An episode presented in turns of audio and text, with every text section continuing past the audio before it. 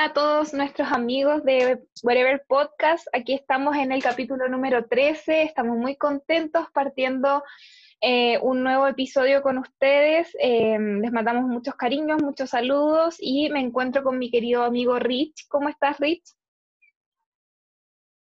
Bien, ¿y tu amiga cómo has estado? Bien, bien, con frío, pero bien. ¿Cómo estuvo ese fin de semana largo?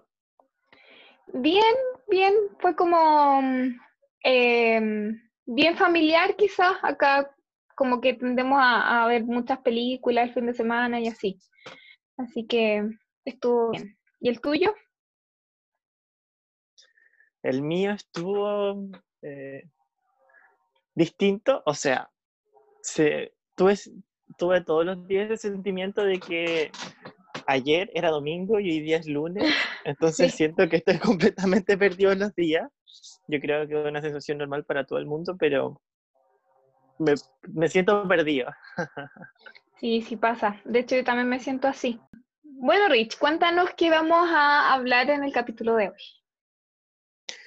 Bueno, después de, de muchos eh, tiempos de, de, de decidir este tema, eh, hemos eh, optado por hablar un poco de, temas eh, un poquito más controversiales, polémicos, claro, un poco más controversiales.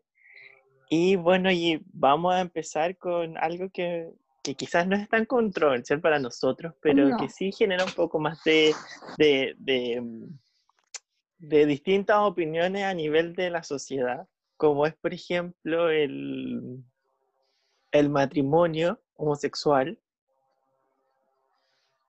Claro. vamos a partir con eso y, vamos a dar la opinión en, en, varias, varios temas en realidad. Eh, quizás ustedes se preguntarán ya, pero eh, ¿como para qué? Simplemente quisimos como abrir un espacio de, conversación con respecto a, estos temas. Claro, y, y, ver nuestros distintos puntos de vista. Sí, yo creo que todo el mundo tiene una opinión y quizás algunas personas tendrán un punto de vista distinto y lo bueno es escuchar todas las opiniones y siempre respetarlas. Claro. Así que vamos a partir con el matrimonio homosexual.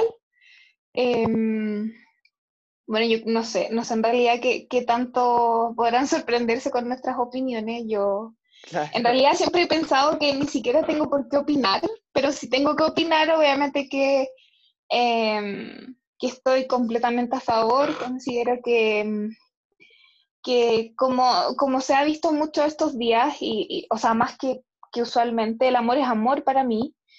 Y creo que no tengo por qué impedir que otra persona pueda expresarlo de la forma que quiera, porque esa es la libertad que yo también quiero tener y es la que deberíamos tener todos.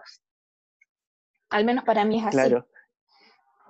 Claro, y bueno, todo esto surge porque eh, estamos en el mes del orgullo o del Pride y nosotros quisimos hablar de estos temas porque al final es algo de, que está en la sociedad yo igual pienso, o sea, con respecto a que tú digas que no tienes que opinar, yo creo que todo el mundo tiene eh, el derecho de opinar, siempre que sea con respeto y sin pasar a llevar a nadie. Tenemos esa libertad de poder opinar. Y em, yo creo que todo el mundo, como tú dices, tiene el derecho a, hacer de su vida lo que estime conveniente sin llevar, sin pasar a llevar a otros eh, más allá, o sea, sin, siempre con respeto, siempre con altura de mira, siempre, si es así, eh, yo creo que todo el mundo tiene una opinión válida y, y, vivir una vida como la que quiera vivir, o sea, por eso tenemos libertad. Claro, estoy totalmente de acuerdo. Igual me ha pasado, eh, usualmente hablando con personas más adultas, porque claramente nacieron con una realidad muy distinta a la, a la que probablemente nosotros nacimos, y, de hecho, aún más, por ejemplo, mi hermano más chico que tiene 16, él nació en una realidad también muy distinta a la mía. O sea, por ejemplo, nosotros que estamos bordeando los, entre, los, entre los 20 y los 30, em, obviamente que todo esto lo, lo tomamos con, tratar de, no, tratar, sino que llevarlo a una normalidad porque es lo que corresponde. Pero, por ejemplo, mi hermano no tuvo que hacer esa transición de llevarlo a una normalidad, sino que para él como que casi nació con eso de que esto no, no, es, o sea, es nomás, no, no, no es como, no, es que esto es lo normal y esto es lo inusual, no, para nada, es como eh, parte de. En cambio, nosotros sí tuvimos que hacer la transición y en el caso de mis papás o personas más o menos de esa edad, es muy distinto, es una transición como mucho más, más torpe, más como atarantada con respecto a, lo que tienen que entender em, para, no sé, pues para, para asumir este cambio. Claro, es que yo creo que igual son épocas distintas, no es por justificarlas ni nada, porque yo creo que em, el tema de las parejas homosexuales han existido desde siempre. Claro.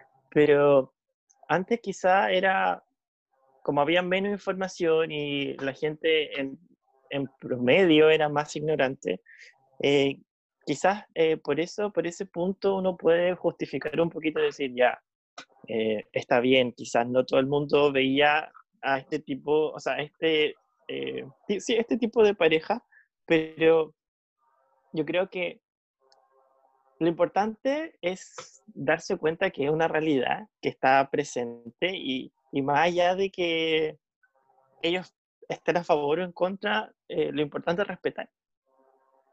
Absolutamente.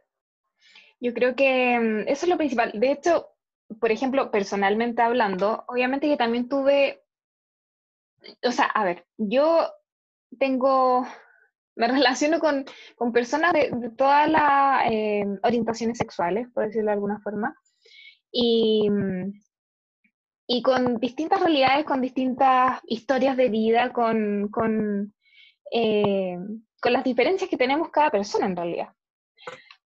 Y siempre me, cuando llega el momento en donde te cuentan, eh, entre comillas, como su historia, su, su historia de, de como de haber superado barreras que no tendrían que haber superado, o sea, que, tendrían que haber eh, no sido barreras nunca.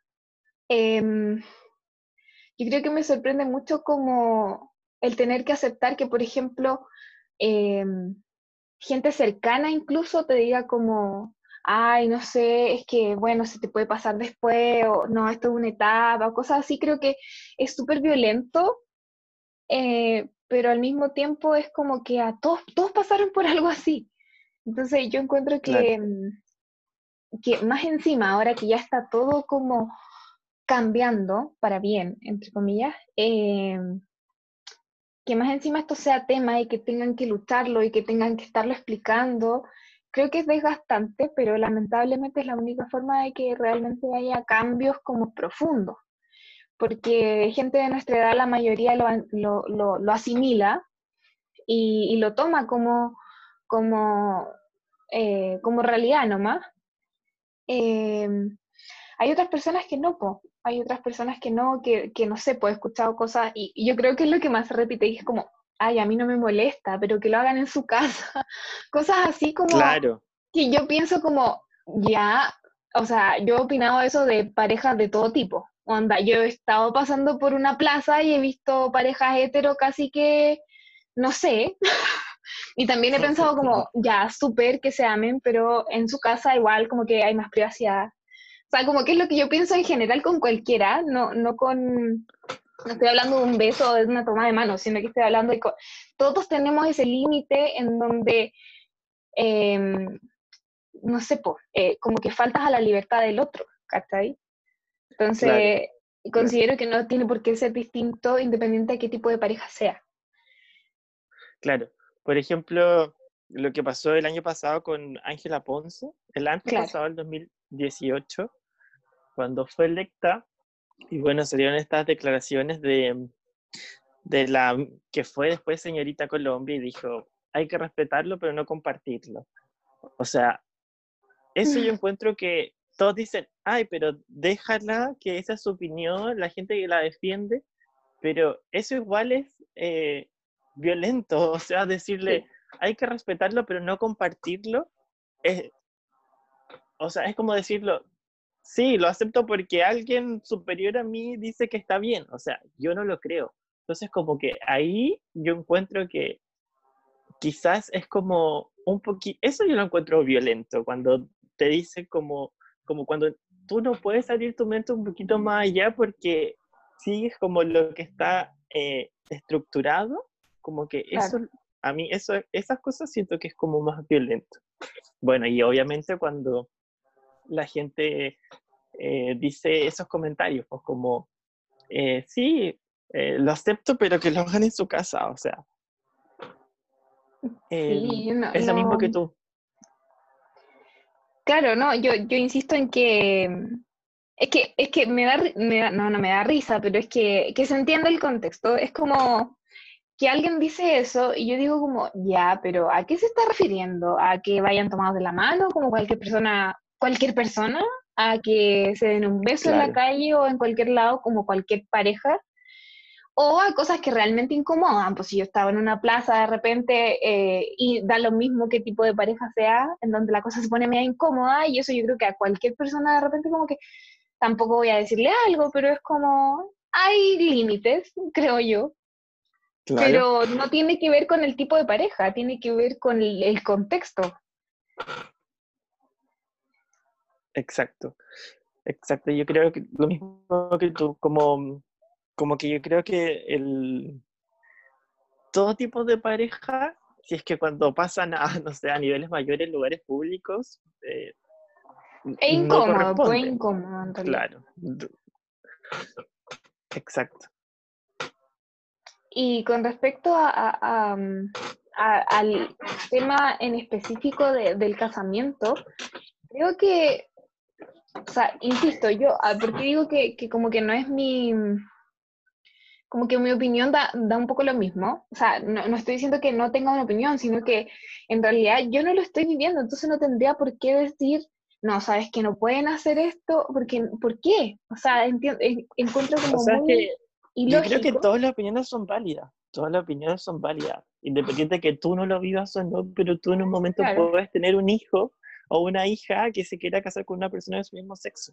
Sí, Entonces, qué, qué bueno, o sea, qué bueno que tú digas cuál es tu opinión, qué es lo que crees y, y, y por qué crees eso, ¿cachai? Entonces, por eso es importante que todos tengamos una opinión.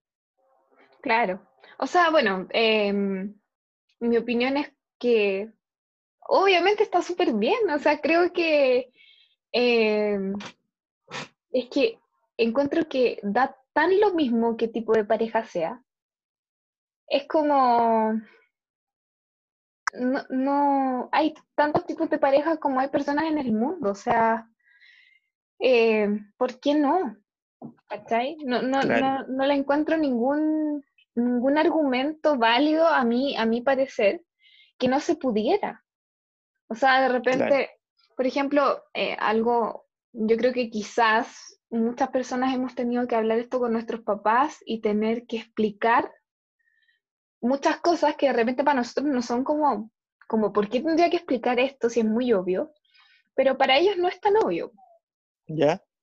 Entonces, por ejemplo, en conversaciones con mi mamá, que mi mamá es, em, no sigue una religión como eh, estricta, pero cuando fue joven sí lo hacía, o sea, era parte de, de la iglesia evangélica y, y, era parte de las señoritas y todo el tema, era como eh, de real religioso.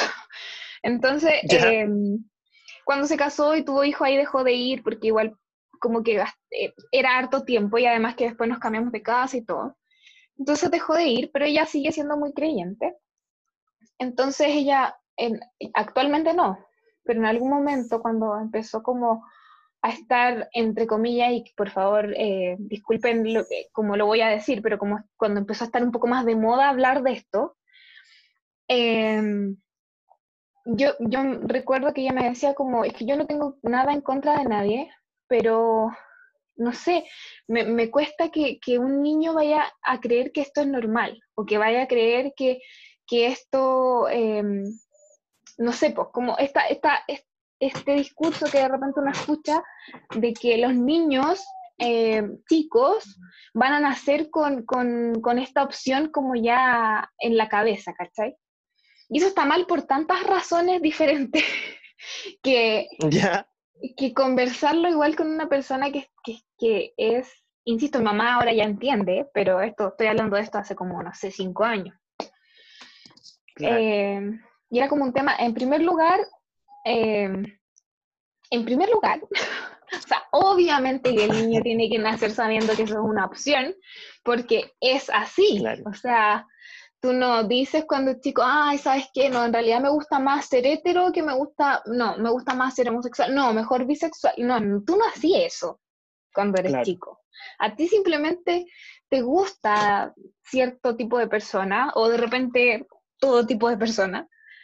Em, o, mejor dicho, como que no, no, te importa demasiado qué, qué sexo es, sino que la persona misma. Entonces no es algo que tú naces como diciendo, a ver, ¿cuáles son mis opciones? No, no, eso no pasa. Eh, y lo otro es que, que, si fuera por eso, o sea, como porque los niños imitan conducta, o sea, hay personas hetero, personas homosexuales, personas de todo tipo, que no son los mejores ejemplos, y que igual tienen hijos, y que nacen con esos ejemplos malos. Entonces no tiene absolutamente nada que ver. Claro, yo creo que sí, exactamente igual que tú. O sea, la diversidad es importante abrazarla y decir que existe y que cualquier persona que desee ser como sea, está bien. O sea, siempre y cuando no hagan daño a terceras personas. Exactamente. Em, yo en realidad siempre, bueno, cuando chica sí recuerdo como, em, no sé, recuerdo un compañero de, estoy hablando de primero a quinto básico, que lo molestaba muchísimo, muchísimo, muchísimo en, en, mi, en mi curso, eh, porque no le gustaba jugar a la pelota y todos mis compañeros jugaban a la pelota. Y él se juntaba más con, con, no conmigo, no era mi amigo específicamente, porque yo no era muy, más encima, bueno, creo que contesto, pero yo no era muy femenina, entre comillas, entonces tampoco me juntaba con las niñas como tan, eh, tan estereotipo niña chica, entonces eh, tampoco era de mi clan, digamos. Eh, y la cosa es que, bueno, yo después en quinto básico me cambié de colegio y ya más grande, actualmente yo lo tengo en Instagram, nunca hemos conversado, nunca en la vida. Solo lo, lo, como que lo encontré, lo seguí y él me siguió de vuelta y sería. Y pucha, me gusta, bueno, no sé qué realidad vivirá él actualmente, pero de repente veo su historia y efectivamente, al parecer, por lo, a juzgar por lo que sube, él, es, él es homosexual. Entonces, pero lo vive como desde, un, desde una forma muy libre. O sea, como que se le ve muy feliz, se le ve haciendo lo que él le gusta, ¿cachai? Entonces me da como mucho gusto que a pesar de que pasó por cosas tan feas, eh, actualmente él es una persona, por lo que se ve, porque insisto, no, no he hablado con él, eh, feliz, ¿cachai? eso es como lo, lo, bonito, entre comillas. Yo no estoy diciendo que, que no importe lo que hayan vivido en, en su niñez, pero que al menos actualmente puedan ser personas realizadas, eso es como, de alguna forma te da como, como esperanzas de que ya pasó lo malo, ojalá. Claro, es que yo creo que cuando uno es chico, todo el mundo igual te juzga, o sea, yo creo que, no sé cómo será ahora, pero antes era siempre eh, los diferentes eran como, no sé, más marcados. Obviamente, la gente que es homosexual y, siempre lo es, eh, siempre eh, va, se va a ver distinto al resto de, la gente. Entonces, obviamente, esto igual te marca un poquito. O sea, como que no. Y como antes no había tanta información, no estaba como abierto y nadie como que los respetaban, nadie le enseñaba a su hijo así como, oye, esto también existe y está bien ser así. Eh, quizás por eso era un poquito más marcado, pero yo creo que es parte de, de, de toda la diversidad. Bueno, yo creo que antes nadie le decía a los niños que, que, no, que no actuara de tal manera, porque siempre se criticó, no sé, al gordito, al que es gay, a, no sé, a todo. Pero en, en, este caso en particular, yo creo que qué bueno que todas las personas tengan la libertad de, de decir lo que son y, y, sin importar lo que piensa el resto. O sea, yo creo que a, ese, a, a tu amigo le pasó que, que, que, que, que ya él se aceptó como es y, y, le da lo mismo lo que piensa el resto. Por eso yo creo que tú lo ves tan feliz. Yo creo que eso le pasa a todo el mundo cuando uno crece y dice, wow, yo soy así me encanta. Qué rico que ya comentarios de otras personas no, no, no te afecten. Sí, absolutamente. De hecho, igual como pensándolo ahora estaba como acordándome un poquito de lo que vivió él, que obviamente él debe tener la historia mucho mejor en su retina que yo. Pero recuerdo muchas veces que la profe jefe estaba hablando con sus papás en un recreo, hablando con él, diciendo que, pero es que tienes que juntarte con hombres, pero es que, ¿por qué eh, no te aceptan, Y, la profe llamando a los hombres, a los chicos em, que estaban jugando fútbol, diciéndole que tenían que incluirlo para jugar fútbol, porque él tenía que jugar fútbol. No, entonces, ahora que me estoy acordando, igual eh, debe haber sido súper fuerte.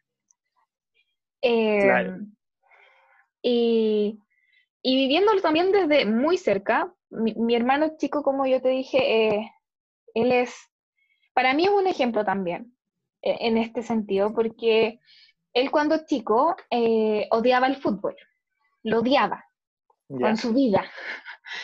Y, y, mi hermano del medio, yo tengo dos hermanos chicos, él es muy deportista y ama el fútbol, lo ama con todo su ser. Entonces, son muy distintos. Y, y mi hermano chico chico le gustaban otras cosas. O sea, me quitaba mis muñecas, ¿cachai? Me, eh, no sé, se ponía a vestir a los peluches, eh, le gustaban otras cosas, ¿cachai? Y, y, como te digo, igual los papás van aprendiendo con el tiempo, pero cuando chico a mi hermano le quitaban las muñecas, pues, ¿cachai? Le pasaban los autos, lo obligaban a ir a fútbol, a los dos, los llevaban a los dos. Y obviamente que mi hermano no hacía nada en fútbol. O sea, ahora actualmente nos acordamos. No, pues, y lo llevaban y lo dejaban de arquero porque obviamente era pésimo, además, o, o se hacía el pésimo. Y en el arco tampoco hacía nada, se ponía a mirar el techo y como que hasta le hacía burla a mis papás, pues, ¿cachai?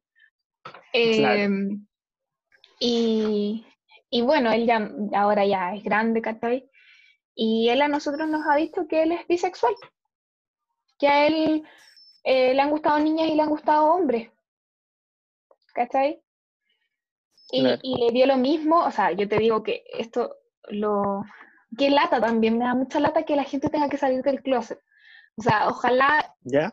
yo creo que se está viviendo ya que ya no es necesario. Pero eso no era así hace, hace tanto tiempo, entonces cuando él lo contó, eh, mis papás no le creyeron. O sea, dijeron como, ah, no, esto es una etapa, claro, se te va a pasar. Casi que como, no sé, como cuando te gusta un color. Entonces, igual, eh, en ese momento fue como, como que no lo pescaron mucho, pero él hasta el día de hoy, obviamente, obviamente lo mantiene. y, mis papás tuvieron que, que o sea, asumirlo, entre comillas, porque tampoco es algo que, que les incumba mucho, pero, eh, pero eh, aceptar eso, ¿cachai? Y que él siempre tuvo ese, ese, siempre fue así, nunca es como que, ah, de un día para otro lo decidió, ¿cachai?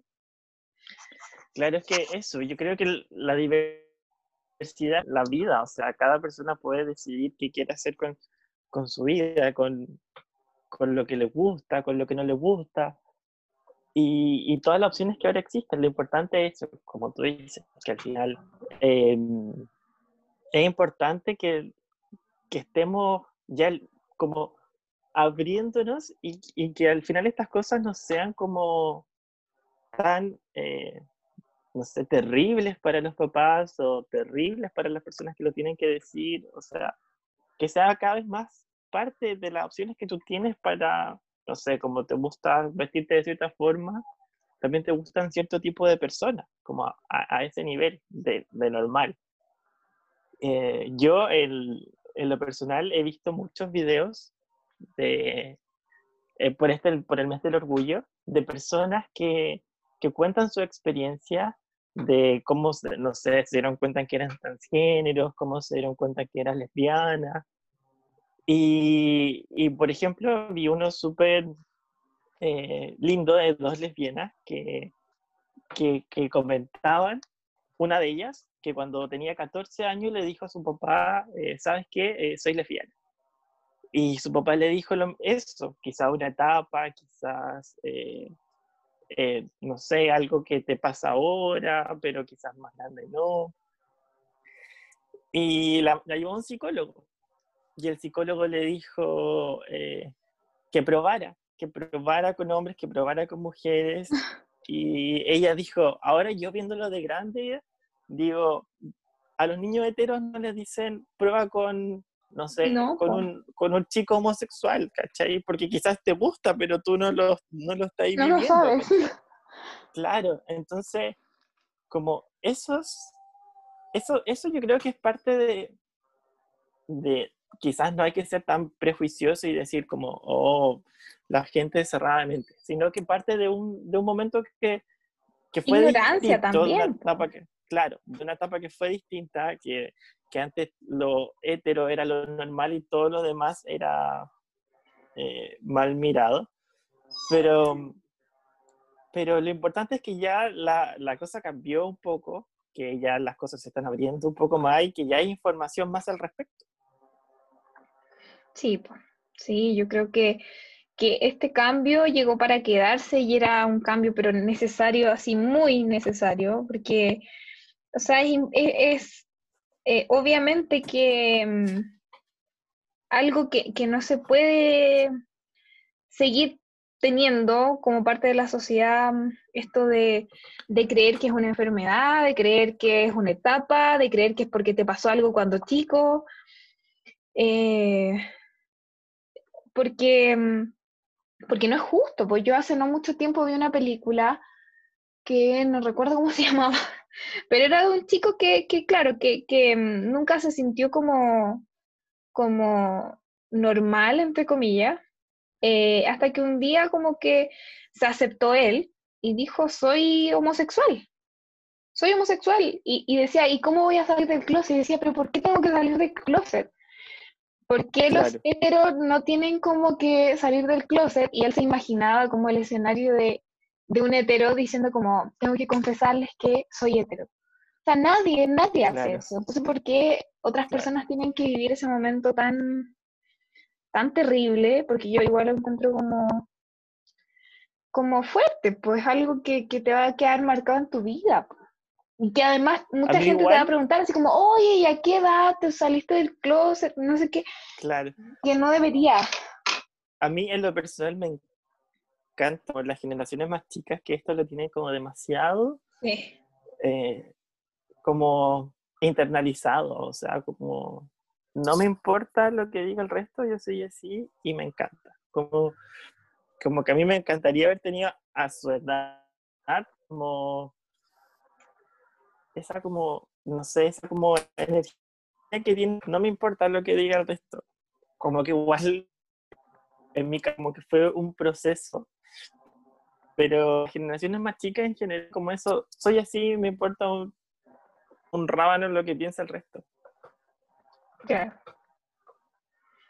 Sí, yo, yo encuentro que son maravillosos. O sea, imagínate, yo te decía que mi hermano tiene, mi hermano chico tiene 16 y él no nació con esto. ¿Sabes? Como te digo, tuvo que decirle a mis papás, contar. De hecho, hasta yo creo que, que pude haber, eh, haberlo apoyado más en cierto momento. Lo que pasa es que mi hermano siempre ha hecho cosas como para enojar a mis papás, mi hermano chico, como el más rebelde de nosotros tres.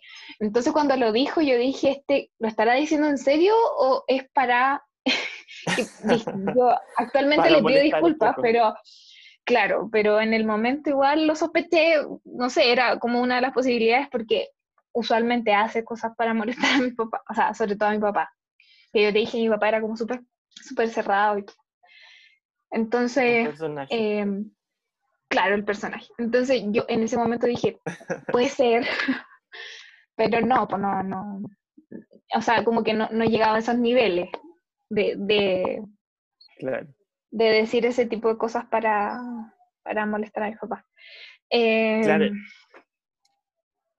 no, lo que voy es que niños más chicos que él, incluso, no sé, ponele 10 años, ellos sí que ya vienen con eso mucho más eh, internalizado. Mi hermano ya lo, o sea, lo tiene casi desde siempre, porque igual recuerdo que cuando chico él eh, sufrió bullying, o sea, cuando chico él, a él también lo catalogaban o lo molestaban diciéndole gay, ¿cachai? Claro. Entonces, em, pero probablemente hay niños más chicos que ya no, espero que, ya no, eso no pase. Obviamente que siempre, siempre, siempre hay gente, nunca falta. Pero siempre, pero, van siendo menos. Lo importante es que yo creo que ahora va como en, la educación de los padres, en decirles, ¿sabes qué? Tu condición sexual no te hace menos que otra persona.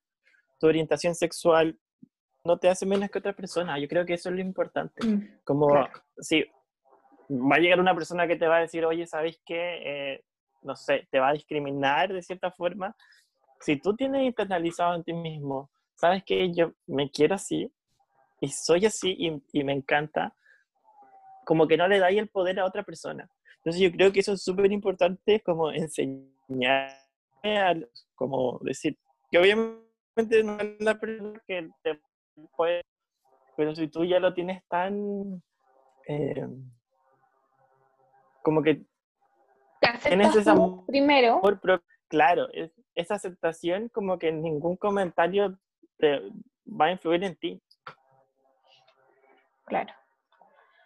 Sí, yo también, yo también lo creo. también lo creo. Y por ejemplo, yo em, vi la eh, entrevista de, una chica, o sea, como un TEDx, que son estas como entrevistas, o sea, como estos... Como charlas. Em, claro, como charla, de una chica trans en, México. Y eh, fue súper... Eh, ella, decía, o sea, como, cómo fue su proceso, eh, cómo fue aceptarse y, lo encontré espectacular, o sea, como un ejemplo súper lindo de, de que esta, de mostrar esta realidad, o sea, demostrar de que esto existe, de que es una opción válida para cualquier persona y, y qué lindo que esto sea así. Sí. Sí, yo también eh, lo creo. Eh, de hecho, el otro día vi un, estaba viendo TikTok X, sentada en el sillón, y hay un chico em, que hace TikToks no, no, voy a hablar de, de como del, del, video que vi, no estoy diciendo que sea fan del niño ni nada, tampoco conozco qué más ha hecho.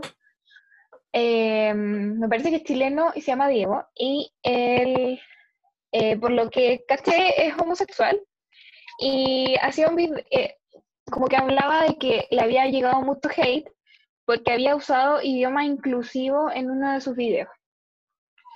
Entonces, en primer lugar decía, bueno, yo no digo chiques o digo todes como para agradarte a ti, primer, en primer lugar. Y en segundo lugar, eh, claro, hay, hay, personas que dicen como, ay, pero ¿para qué? Mejor decir todas y todos, o, ellas y ellos.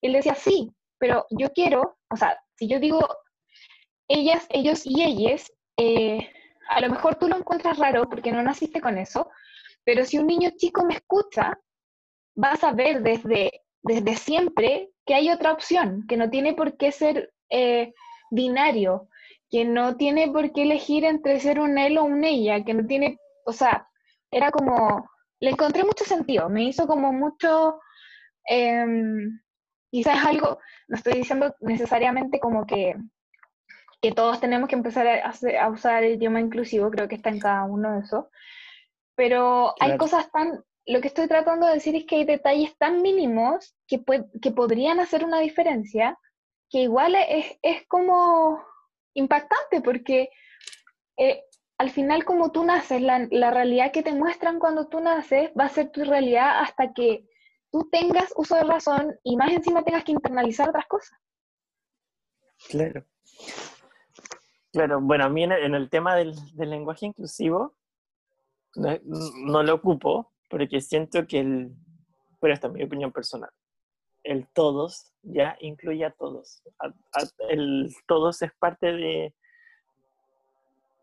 Es, está compuesto por eh, el todes, el todas y el todos, no sé cómo explicarlo. No, sí, sí, te entiendo. Como que el, en el todos está todo toda la inclusión, la diversidad. Pero, bueno, el, no, sé qué te iba a decir, se me fue la idea completamente antes me, puse a pensar esto. Pero eh, a lo que yo voy, que, eh, que bueno que esto eh, se, sea, se muestre en la realidad, o sea, se, se masifique, porque en Chile tenemos la suerte de que esto se puede hacer, porque en muchos países musulmanes, en muchos países no se puede decir este tipo de realidad, o sea, no, no se puede mostrar. Sí, sí, hay países en los que todavía hay mucho... De hecho, ya como pasando quizás a, otro, a otro tema, eh, mezclándolo un poquito quizás con el, con el feminismo. Em, por ejemplo, yo veo, eh, a mí me gusta ver stand-up. Y el, hace un tiempo que descubrí a un humorista mexicano que hace stand-up que me da mucha risa, pero yo siempre que lo escucho, a mí me igual me da risa y todo, pero siempre que lo escucho digo como si él hiciera stand-up en Chile, en donde ya hay un cambio, no estoy diciendo que seamos el mejor país súper abiertamente, no, pero vamos en vía, al menos. O sea, estamos mejor que otros. Eh, como que aquí igual lo destrozarían por, por su... Eh, porque hay algunos... Porque es más machista es más machista, es un poco más, también hace ciertos chistes homofóbicos, ¿cachai? O sea, yo sé que él no es homofóbico, porque de hecho lo sigo en Instagram y sé que no es su forma de pensar, pero sí em, bromea con este tipo de cosas, ¿cachai? Cosas que acá se evita actualmente igual. Es que eso, acá en Chile, gracias a Dios se dieron cuenta que eso no era divertido. Claro. O sea, que molestar a alguien homosexual o molestar a alguien eh, por ser mujer no es divertido. No. Es parte de, de, la sociedad. O sea, yo lo escucho porque entiendo que en México, porque él, es mexicano, entiendo que en México aún no se da como tan el cambio que, es, que, que hubo en Chile, o por lo menos el avance que hubo en Chile. Entonces yo digo, a él aún nadie le explica, probablemente a él aún nadie o no hay un grupo de gente que le diga como, oye, ¿sabéis qué? Tenéis que cambiar tu, discurso o, lo que sea. Porque sé que efectivamente él no lo piensa y dice como mi show es parte de, del humor, ¿cachai? No es lo que yo pienso necesariamente. Pero igual es, eh, eh, que es bacán por un lado, porque me doy cuenta que acá en Chile sí hemos avanzado, quizás falta mucho, mucho, mucho, pero sí hemos avanzado. Porque el hecho de que yo cuestione eso significa que yo tengo algo que él no tiene. Claro. Es que yo siento que igual nosotros tenemos, todo, el mundo dice así como, oh, la, la economía neoliberal, que es tan terrible y todo. Pero yo siento que a pesar de tener ese tipo de economía, tenemos la suerte de, de que eso igual te da mucha libertad de ser, como mucha eh, libertad de, de, expresar lo que tú quieres y igual estás bien. Y, y, yo creo que eso no ha permitido que exista esta diversidad tan amplia que hay en Chile. O sea, la gente que piensa de una forma, la gente que piensa de otra forma tan distinta. Y, y tenemos un poquito eh, ese, no sé si todo yo hablo de mi caso personal. Igual yo soy de las personas que soy súper, trato de ser súper tolerante y escuchar todas las opiniones. Todo, todo tiene algo de válido y todo tiene algo de errado. Yo no tengo la verdad absoluta. Entonces yo creo que esa, esas libertades que hemos tenido nos ha hecho como sociedad quizás como eh, que el feminismo crezca mucho más que, y, que, y que en verdad le dé el, el, el, lugar que corresponde a la mujer. Que, la, que el orgullo también muestre todo este tipo de realidades que existen y que son igualmente válidas y que a nadie le interesa lo que cada persona haga con su vida, sino que existe y que bueno que la respetemos. Y eso me gusta, eso me, me gusta, esa libertad. Que, que, por ejemplo en México, que, un, que siempre nos compararon un poquito con México, que nos parecemos bastante, pero, o sea, yo nunca he visto como eh, a, este, a, este, a este personaje que tú estás mencionando, claro, a este humorista, pero, pero igual sí he visto que acá en Chile sí critican a, por ejemplo, al, ¿cómo se llama este humorista del que estaba en Bonantego y compañía? Beloni. Ernesto Beloni. Que fue muy, criticado por, por, el humor que hacía y que ahora él se tuvo que reinventar. Eh, yo lo encuentro eso súper bueno. O sea, porque ya eh, su humor estaba obsoleto. Claro. Si vemos humoristas de, de mucho tiempo atrás, también ocurría lo mismo. No sé cómo serán en, otro, en otros países donde quizá el tema del movimiento LGTB y el movimiento feminista esté, esté mucho más desarrollado. No sé si cómo será el, humor en esos países, pero igual que rico que eso acá en Chile haya cambiado. Sí, yo también encuentro que, bueno, insisto, yo no, no, te puedo decir que no me río, pero no de las tallas que hace en ese sentido, porque no es tampoco que su rutina sea entera eh, sobre estas cosas, sino que hace humor de cualquier cosa, él habla de su vida. Pero hay veces en las que mete como este humor como medio que, que ya no debería. Entonces yo, claro, también digo como, qué bacán que se haya producido eso, qué bacán que hayan eh, humoristas en Chile que hayan tenido que reinventarse porque si no la gente no iba a seguir escuchando. Entonces creo que, que eso denota avance, obviamente que no es que estemos en, en, en, el último paso, pero estamos en el camino. Claro, em, igual que lo mismo que ha pasado, por ejemplo, en los concursos de belleza. También. El año pasado en, en Chile, eh, una chica trans participó en el nacional y a nadie fue como, para nadie fue como, hoy ella no puede participar. O sea, la mayoría fue como súper abierta y, y eso lo encontré. Y por ejemplo, yo veo países que son como potencia a nivel como latinoamericano, como es Colombia o Venezuela. En Colombia aún no, se discute demasiado, que no se puede, que sí se puede, y, entre los colombianos se agarran entre ellos mismos porque al final, hasta el momento, no se puede participar una chica trans en un concurso que elija la candidata para mi universo. En Venezuela tampoco, y en México, que también es como todos los países fuertes, tampoco. O sea, aún en ese aspecto está, marcamos una diferencia. O sea, en Chile ya se puede, ya pasó. O sea, qué rico que seamos un ejemplo en ese sentido también. Claro. Sí, de que, de que acá tampoco fue tema, tampoco recuerdo una discusión en cuanto a eso. No sé, en realidad habría que preguntarle a Jera cómo lo vivió ella, pero, mm, claro. Pero por lo menos yo vi que tenía mucho apoyo, era una de las chicas que, que quizás como que sonaba más incluso en algún momento, así que mm, sí, yo también creo que qué rico que acá en Chile, en algunos sentidos al menos, como que, como que no, no sea ni siquiera tema en, en, ese sentido. Igual creo que obviamente los certámenes de belleza les falta un poco en general, pero por lo menos, no sé, pues el hecho de que el internacional, a pesar de que hayan países que no están de acuerdo, en el internacional igual ya hubo una mujer trans. Claro. Eso significa que... Eh, que es una realidad y que para todos los países en algún momento va a tener que ser una realidad.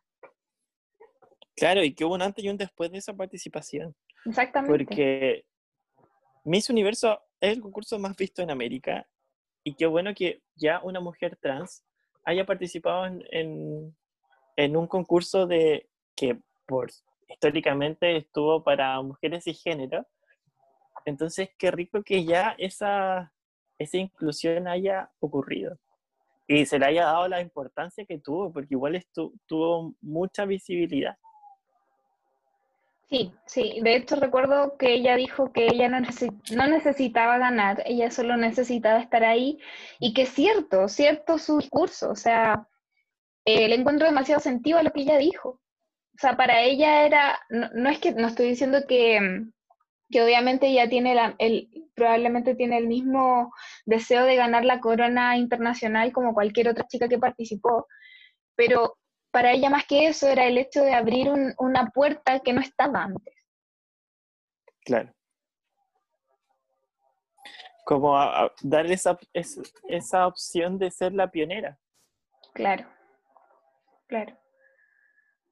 Y bueno, eh, ya quizás pasando a otro tema, como estos temas controversiales, no sé si está de más quizás que opinemos acerca de la adopción homoparental, pero pasando rapidito por ahí, obviamente estoy de acuerdo, yo personalmente. Creo que, que, insisto, el amor es amor y, da lo mismo, por lo menos a mí, a mi percepción, entiendo que otras personas puedan tener una distinta. Si te querían dos mujeres, dos hombres, una mujer y un hombre, da lo mismo. O una mujer o un hombre. Em, porque hay familias de todo tipo. Y, el hecho de tener una familia em, compuesta por un hombre y una mujer no te garantiza absolutamente nada. no te garantiza absolutamente nada. No, y, nunca te van a garantizar nada. la situación que hay en Chile de que hay muchos niños que están en hogares, eh, porque familias eh, como dejaron y se fueron, o sea, qué mejor que cualquiera tenga la oportunidad de adoptarlos y darle amor y que darle cariño y, criarlo como un hijo y darle herramientas y oportunidades que quizás en, en, en, en, la parte pública no tienen. Claro, ¿no? Y aparte que eh, incluso eso yo también lo encuentro súper violento, o sea que le estén negando una familia a un niño que tiene la opción de tener una familia, pero solo por el hecho de que, de que ciertas personas consideran aún que una familia tiene que estar compuesta por un hombre y una mujer. O sea, si fuera por eso, ¿cuántas personas no tendrían una familia real, entre comillas? Porque conozco muchísimas, muchísimas personas que no tienen una familia, entre comillas, y mal dicho, bien constituida, porque eso es lo que usualmente dicen cuando hablan de una familia por una mamá y un papá. Em, que, no, que eso no significó nada en sus vidas. Ningún, ninguna, eh, ningún tipo de, no sé, de seguro con respecto a, a, no tener trauma, a no pasar malos ratos o incluso a no sufrir violencia y a pasar por muchas cosas. O sea, creo que esa, esa probabilidad está en, en, cualquier tipo de familia. Claro.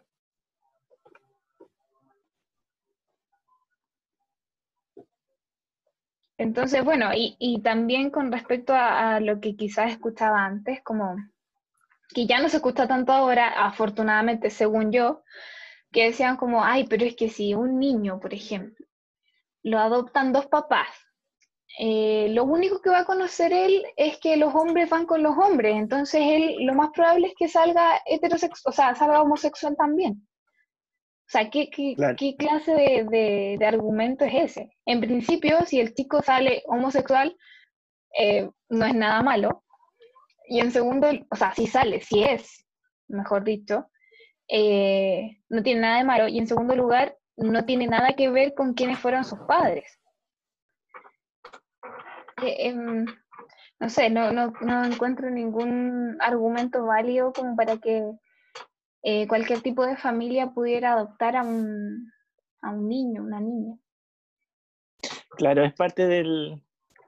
O sea, eso, yo tampoco le encuentro ningún impedimento si Sí, obviamente si la, la, familia pasa por las mismas pruebas que cualquier persona que quiera adoptar un niño y, y, tiene las capacidades, ¿por qué no? ¿Por qué no hacerlo? Claro. Igual creo que, no sé, eh, eh, en general esas pruebas hay como que volverlas a, a, a revisar, porque también tengo entendido que, hay que tener mucho, un nivel eh, económico como bastante elevado para poder adoptar. Y creo que estamos de acuerdo en que no es necesario ser millonario para poder criar un niño. O sea, hay personas que son clase media que pueden perfectamente em, criar a sus hijos. Así que también creo que, que por ahí hay, hay cosas en, en, por lo menos acá en Chile, para adoptar que hay que estar bastante revisadas. Claro.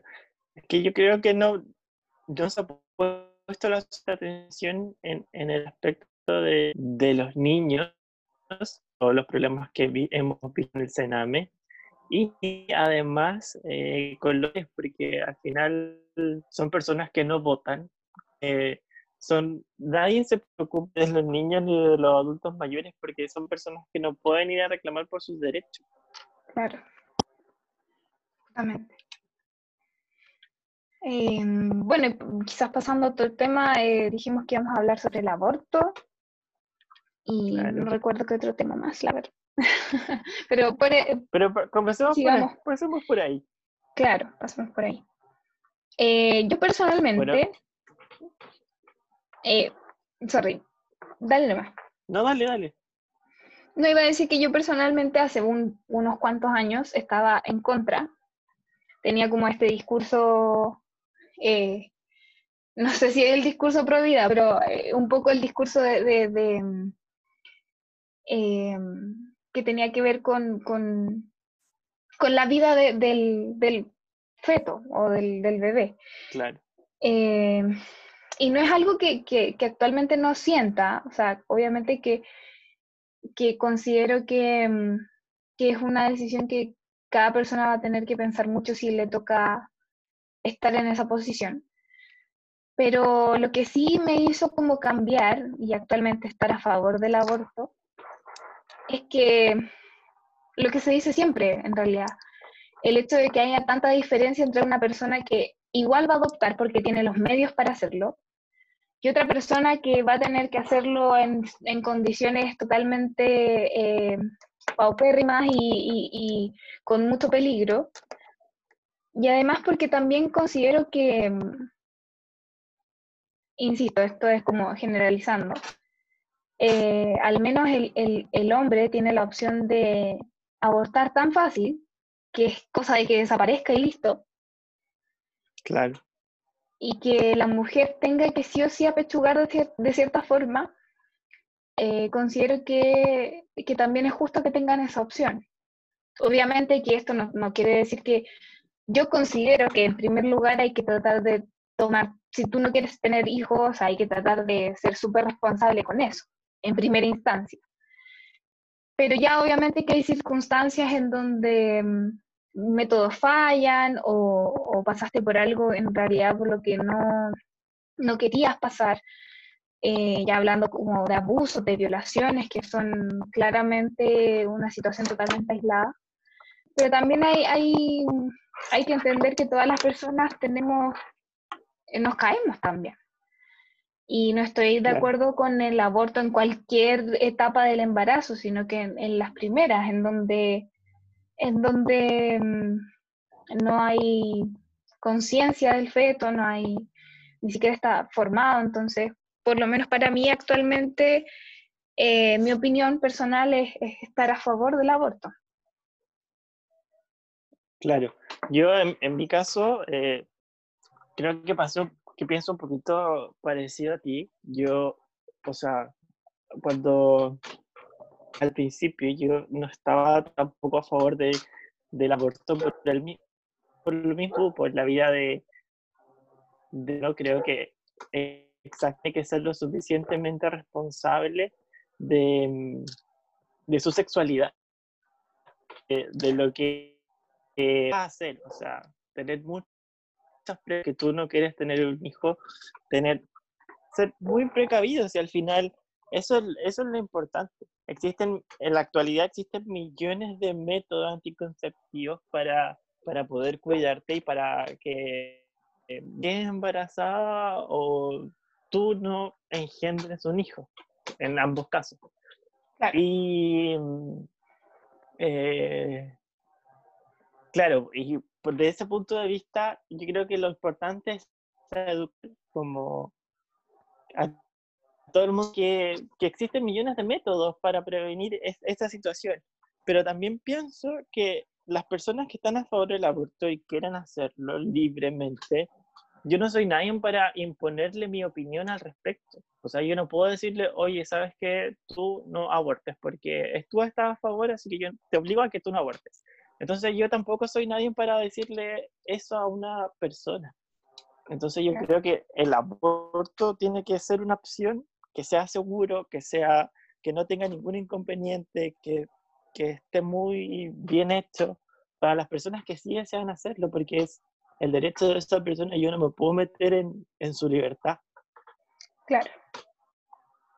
Aparte que una persona que no quiere ser mamá y que por algún motivo, no sé, le falló el, el, el anticonceptivo o incluso se mandó un cóndoro, porque eso también puede pasar. O sea, no solo ella, sino que la pareja, me refiero. Em, claro. Si no, si no tienen el deseo, porque yo también creo que hay que ser súper responsable con la sexualidad y con la maternidad y paternidad también. Entonces, cuando tú no quieres ser mamá, eh, también, ¿quién se va? O sea, yo no soy quien para decirle que tiene que tener, que tiene que tener a su hijo, porque no, no voy a ser yo quien se haga cargo si es que ella es una mamá súper, no sé, despreocupada o lo que sea, y, va a traer un hijo al mundo a, sufrir, a, vivir cosas que quizás no tiene que vivir. Entonces, eh, creo que el ser mamá tiene que ser también con, un, con, un, con una responsabilidad de, de, querer serlo y dar todo por serlo. Claro. ¿Pero ¿Tú alguna vez has visto Grey's Anatomy? No. si lo hablamos, creo, no, no le vi. Ya, mira, la, una de las protagonistas en su momento, porque, bueno, eso sería, tenido muchos protagonistas a lo largo de su historia, una de ellas eh, quedó embarazada. Y em, esto es como un caso hipotético. Quedó embarazada y ella no quería tener hijos porque ella quería, para ella lo primordial, era su carrera. Y eh, a su pareja le dijo, yo voy a abortar. Y él quería formar una familia, se proyectaba con ella, esto era un matrimonio. Ya. Entonces, en esa situación eh, es súper difícil decidir, siento yo, porque él deseaba formar una familia y ella lo importante era su carrera, o sea, para ella su carrera era lo más, eh, lo que ella deseaba, ¿cachai? Lo que ser una, una doctora reconocida a nivel internacional y mover las fronteras de la medicina, para eso era ella lo más importante.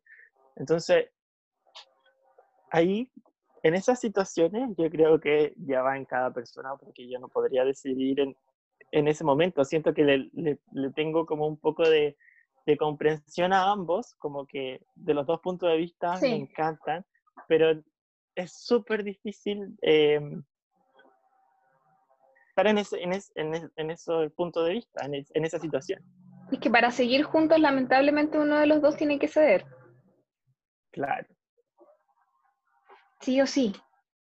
Pero eso ya, bueno, ahí creo que ya la pareja es la que tiene que, que terminar de decidir. Obviamente que si ella no quiere ser mamá, eh, nadie la puede obligar, pero si él quiere formar una familia, tampoco ella lo puede obligar a quedarse ahí.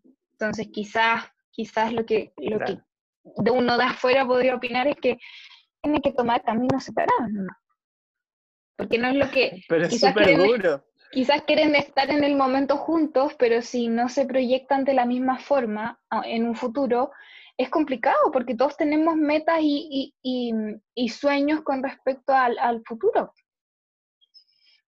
Si tú no vas al mismo lado que tu Decirle, es súper duro decirle, ¿sabes qué? Eh, ustedes no tienen la misma visión de vida, así que eh, sepárense.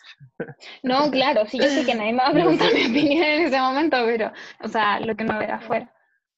Ahí tienes que ver que, cada uno tiene que hacer su... Pero es súper difícil decirlo, decirle eso, ¿sabes? Que ustedes, sus puntos de, vista son súper distinto.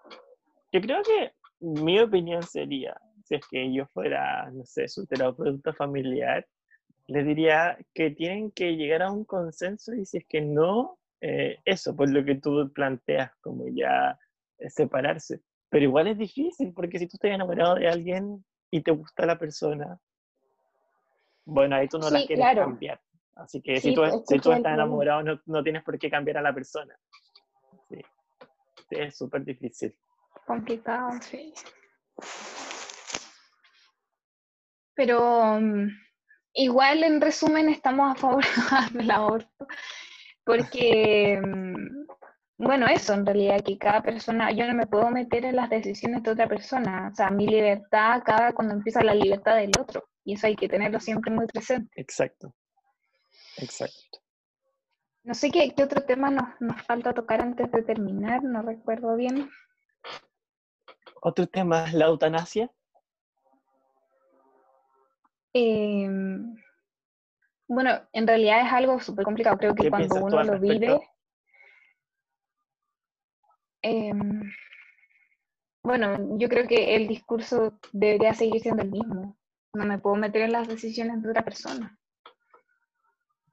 Pero tú como Bárbara, si tuvieras que, no sé, decidir por un familiar o por ti, si tú tienes la libertad de, decidir antes de, de, no sé, de estar en una situación eh, como parecida a, donde, tu familia tiene que decidir. ¿Qué le, tú, ¿Qué le pedirías a él? Eh, ¿Yo? Claro. ¿Sabes qué? Yo creo que, no sé por qué, pero yo pediría que no me desconectara. como que, no desconectara. Sí, como que en cualquier momento quizás pueda haber, ah, pasar algo y puedo volver a la vida. Pero mm, esa es mi posición actualmente, quizás después voy a ir madurando un poquito más la idea. Pero mm, me cuesta como, yo creo que es una situación en la que cuesta ponerse. Pero difícil. considero que lo mismo, o sea, que cada persona es, que está bien, que, que, tú puedas decidir eso antes de estar en una situación así. A pesar de que, por ejemplo, si fuera con un familiar cercano, igual eh, es duro, pero, pero la decisión de la propia persona sigue siendo importante. Claro. Yo, en mi caso personal, si, si me llegara a pasar algo a mí y quedara eh, sin actividad cerebral, eh, me encantaría que mi familia donara mis órganos a otras familias, o sea, a otras personas que sí tienen la posibilidad de, de salvarse, que, que sí me desconectara y que sí donaran mi órgano. Porque quizás puedo ayudar un poquito más allá. Quizás mi hígado no va a servir porque tomo demasiado. Pero quizás sí, no sé, otras partes de, de mi cuerpo sí pueden ser. No, claro, yo no estaba hablando de, de, quedar sin actividad cerebral, estaba hablando de cuando las personas como que tienen la opción aún de, de despertar. Em, a despertar. Claro, no cuando ya como que las expectativas son muy bajas. Claro, yo creo que en ese, a mí también me gustaría, de hecho lo hemos conversado con mi mamá y no es pelea, pero como que a ella no le gusta para nada la idea. Yo también quiero, quiero que, quiero que mis órganos le sirvan a otra persona. También estoy muy a favor de, de, la donación de órganos. Claro, pero en mi caso personal, si yo tuviera que decidir por un familiar, ahí sí que ya no, no podría, como que no, es, mucho más difícil eh, decidir por otros que decidir por ti. O sea, lo que tú quieres a lo que la otra persona quiere. Quizás por eso es tan, es tan importante que uno deje dicho lo que, o sea, porque uno nunca sabe lo que puede pasar. Entonces también es importante como hablar esos temas para uno saber lo que quiere la otra, la otra persona. Por ejemplo, mi abuela, eh, mi abuela paterna, de la que estuve hablando el otro día, ella siempre, pero siempre, desde que yo tengo uso de razón, decía, yo no quiero que me entierren en un cajón y esté en un cementerio donde la gente me va a ir a ver dos veces al año. No quiero eso. Ella siempre dijo que quería que la, incineraran y que sus cenizas las tiraran al mar.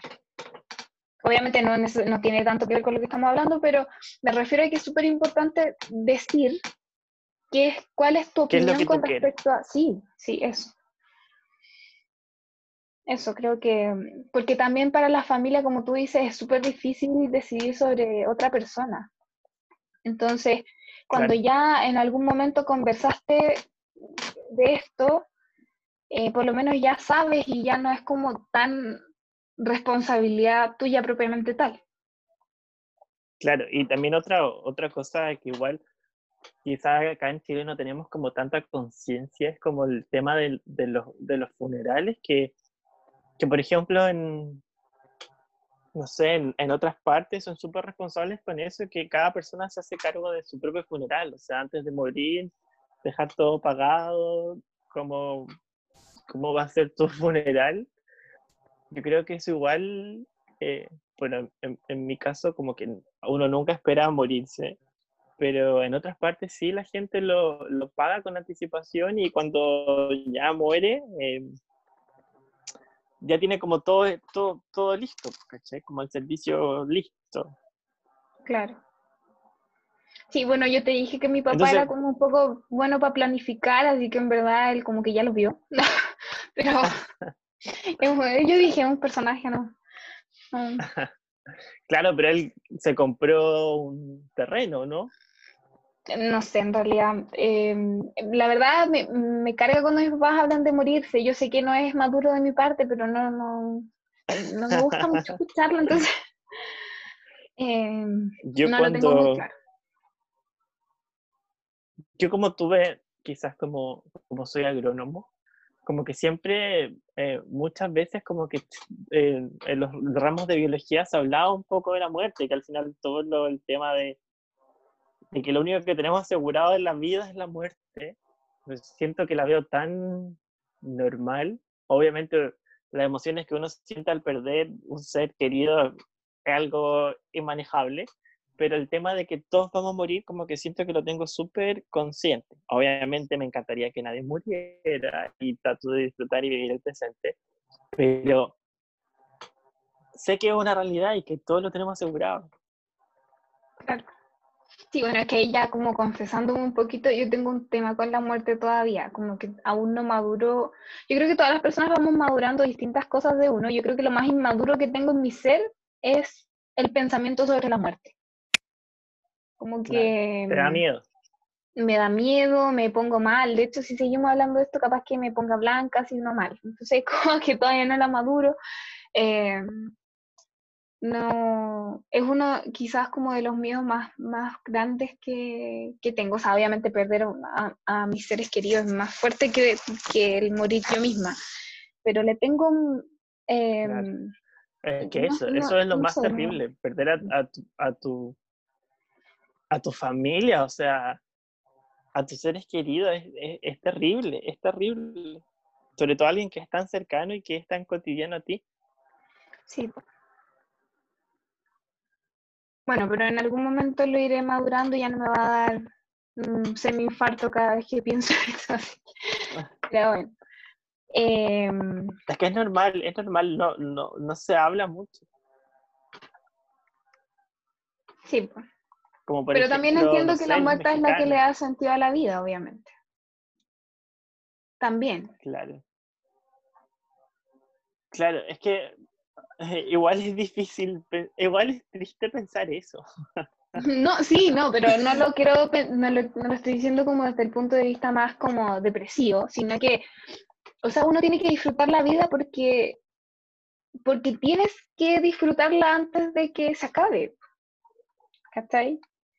Ese es como el, el- a lo que voy con, con que le da sentido, le da sentido en el, en el, de la forma en la que mm, en algún momento va a parar. Entonces tienes que disfrutarla ahora. ¿Cachai? Claro, y a veces uno se complica por estupideces, como que a eso te refieres, como Claro, uno se complica por estupideces y al final no saben si hay mañana. Ujú, Exactamente.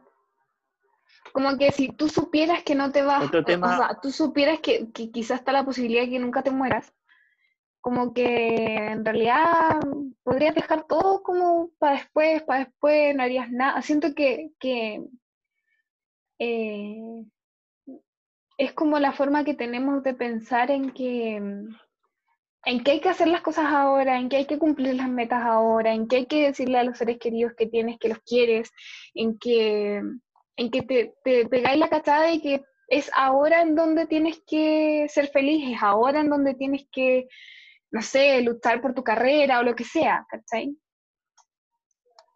Claro. Claro. Es que eso, yo creo que igual es como eh, sí, tiene, tiene lógica lo que tú dices, pero yo trato de no planteármelo así. O sea, lo que yo hago es porque me gusta, no porque me voy a morir. No, sí, no quiero que se entienda así. De hecho, yo no, casi, nunca pienso en la muerte porque, insisto, no me pone bien. Entonces trato como de omitirla en mi vida. Solo estoy diciendo que, que si no existiera, muchas cosas no tendrían sentido. Eso estoy tratando de decir. Como la conocemos. Claro. Exacto. Igual difícil, igual difícil el, el, tema de la muerte. Quizás ha sido el tema más complicado que hemos hablado hasta el momento. Sí, yo no me siento bien. No, pero, pero quizás podemos dejarlo para otro podcast. Quizás cuando yo madure eso en mí, no sé. Eh, ¿Estamos? Ya vi. Ah, no, pero... Creo que no, no, conocía esa parte. Eh, no. Es que de verdad yo... Eh, bueno. No, no es que deteste como de que me ponga, me enoje ni nada, sino que no me gusta porque me pongo como depre, ¿cachai? Como, como que pienso en que es que no me gusta, o sea, a ver, así, ya abriéndome un poquito con ustedes, como que nada que tenga que ver con la muerte me da tranquilidad, nada, nada. O sea, si me dijeran que, por ejemplo, eh, cuando hablo de esto con mi mamá, que yo les dije que mi mamá era súper creyente, me dice, pero hija, después viene la vida eterna. Y, y como que, y yo digo, ya, a ver, me da miedo a la muerte y no, no vivir, o sea, no, no estar, el, el, hecho de no ser, de no existir, me da mucho miedo pero tampoco me da menos miedo vivir para siempre, es la vida eterna. Entonces, como que ningún, eh, nada que me digan me da como mucha tranquilidad. Entonces, por eso no me gusta hablar de la muerte, como que prefiero vivir mi vida ah, y tratar que, de ser tengo más como esa mentalidad. Yo creo que tengo esa mentalidad como tu mamá, que, que somos eternos, así como que yo creo que esto es como un, una parte de, de algo que no sé, pero sí pienso que hay algo más después de la muerte, entonces tampoco estoy como... Eh, o quizás yo me he mentalizado tanto de esa forma. No, pero amigo, tranquilo, tú estás tranquilo. Bueno, siento que yo envidio tanto a la gente que... Yo envidio, de buena manera, obviamente, a la gente que tiene como eh, como, como que está en paz con la muerte, como que dice como ya, si me muero, en realidad yo estoy tranquilo porque, no sé, creo tal cosa. Ya, pues yo no, yo tengo como una incertidumbre ahí. Pero es que yo estoy mentalizado, quizás, es que eso. Que ahí, me pongo más filosófico y digo, quizás mi mentalidad y mis creencias siempre me ha hecho pensar que, como tu mamá, que creo en la vida eterna y que al final esto es una etapa y después va a haber otra y así, ¿cachai? Pero eso es mi pues, pensamiento y me hace estar tranquilo y, y no, me hace ser como ese... no es que te quiera pegar misteria, pero, pero de verdad te tranquiliza vivir eternamente, así como... Em, no, a mí no. pero bueno. Que mira, yo pienso, yo pienso, mira, somos eh, seres que estamos viviendo en un planeta dentro de un universo y ahí como que ya todo ya se vuelve loco. Entonces, si somos los únicos seres vivientes en un universo tan grande, tiene que haber algo más, porque ¿cachai? No puede ser así como así, ¿cachai? No puede ser que no somos los únicos seres en el planeta, no puede ser que, no sé, no sé cómo explicarte mi sensación, o sea, ti no, si yo estoy totalmente de acuerdo contigo. ser los únicos seres en el planeta. No, sí, estoy totalmente de acuerdo contigo, solo que no me tranquiliza ninguna de las opciones, ¿cachai? Solo eso. Pero bueno. No puedo hablarme de ti, amiga. No, claro, no importa. Yo me voy a hacer un tecito y hablamos el jueves.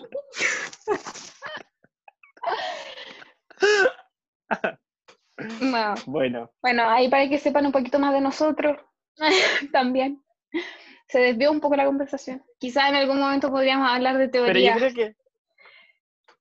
No, pero el tema más polémico te diste cuenta que al final fue la muerte y no fue eh, Sí. Em, sí, fue un capítulo inesperado. Inesperado, absolutamente. Y yo creo que lo- los temas controversiales ya afortunadamente, quizás con la mayoría ya no son tan controversiales. Em, Claro. Y esto tampoco es que sea controversial, Eso. sino que es que yo le tengo un terror. Y son bueno. muchas personas.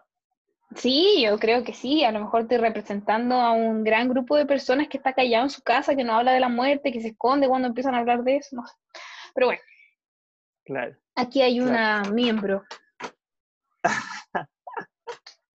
Pero Bueno, bueno, en resumen, igual lo más importante es ser feliz, porque independiente a lo que vaya a pasar después, estás aquí ahora y eso es por algo.